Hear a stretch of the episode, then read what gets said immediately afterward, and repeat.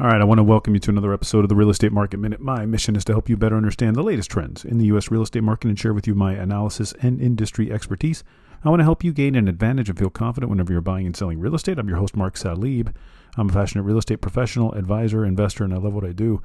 So, where do we invest when it comes to multifamily units? And and you can extrapolate what I'm about to say here, not just multifamily, but in other words, when you invest in a multifamily or really any uh, condo apartment, you want to buy something and, and get a good rate of return, what you're looking at is the capitalization rate, right?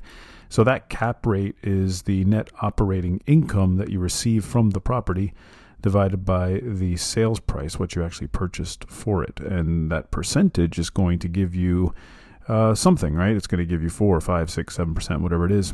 And cap rates these days, you know, see, they can range anywhere from four to ten percent. Although lately, they're in that four to six percent range in most of the country.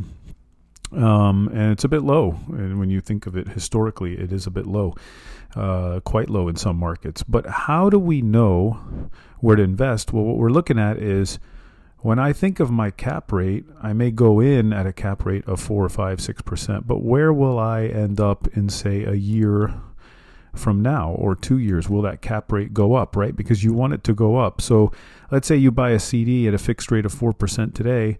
It's probably not going to go higher than the four percent, right? It's pr- pretty much going to stay there. In fact, you know it's locked in for a certain amount of time anyway when you get it. Now, with real estate, the beautiful thing is what? Rental rentals. And rents go up over time. They always do, and that's been proven over time. And as rents go higher, excuse me, as rents go higher, naturally your cap rate continues to increase. You know, your purchase price didn't change, so but your net operating income is changing. It's going higher. Why? Because of the rents in the area keep going up and you keep raising rents in your multifamily or your unit and it's starting to look like a pretty decent return over time, and it gets better and better and better. Now, how the focus of this show though is rental growth and where to put our money. Okay, and I took a look at uh, so multifamily.loans, a very good website that discusses multifamily, um, uh, different you know uh, investments in multifamilies and the markets and all that. and they put together a rent growth in 2023 uh, article here that's really good.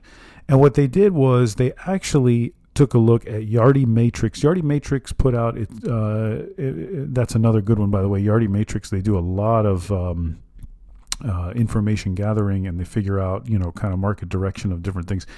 Um, by the way, if you need any of these links, just send me an email, mark at thesalibgroup.com. You can also hit me up on Instagram at the Salib Group. I'll send you all these links that are really useful.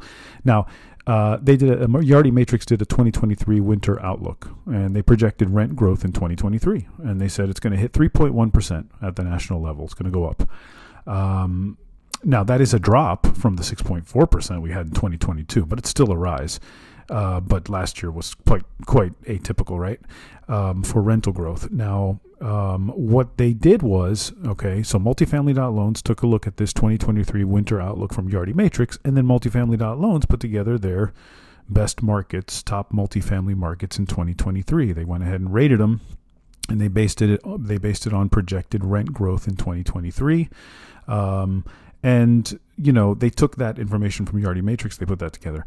Now here's their ranking. I'm going to read it for you too. There's top cities to basically, but what they're saying is the top multifamily market. So it's the best place to look for a multifamily and purchase one in 2023. And they have ranked number five was Charlotte. Uh, number four was Miami. Number three was Tampa. Number three, I'm sorry, number two was New York. And number one was San Jose. And what they did was they projected the rent growth in 2023. So Charlotte, uh, they took, I'm sorry, the projection from Yardi Matrix. So Charlotte at 3.6% projected rent growth in 2023. Miami 3.7%. Tampa 3.7%. New York 3.7%. And San Jose 4.9%. So if you're looking, at where to put, you know, where can I purchase a multifamily where I can expect good uh, rental growth and therefore that cap rate rise over time and get a nice rate of return over time. Those are your top five cities that they would project you do that in, and I would say you would consider doing that in in 2023. Once again, from from best to worst: San Jose, New York, Tampa, Miami, and Charlotte. Um, now. When you think of that, you know, there's a lot to be said, right? It's not that simple, right? Where are prices right now and all that. But one of the reasons why you know they kind of factor in why is it good and what's driving multifamily rent growth in 20 like why is it going up in the first place? And basically you know the factors they discuss is you got a strong economy right now anyway. I mean it's still a strong economy. Uh, you have low unemployment which we just had a 3.4% unemployment rate reading uh, just the other day. And you got a growing population right? So the you know those three factors, which are true, those are three very true factors. That is driving rental growth. You know, people are continuing to pay up for rent, especially in the cities mentioned in this list. When you think about these cities, you know, these are major growing cities here. Charlotte, Miami, Tampa, New York, San Jose continue to grow, continue um, to have more and more people kind of you know move into them, and there's just such a need, and of course there's a lack of inventory in those places. So it makes a lot of sense. Good stuff. Like I said, if you need the links. Uh, send me a message and I am happy to send them out to you. That is it for me today. If you have questions, need advice about your situation, DM me on Instagram at the Salib Group. Don't forget to leave a rating for the show and subscribe to help others find the show and be informed and educated about the real estate market just like you. See you on the next Real Estate Market Minute podcast. Bye.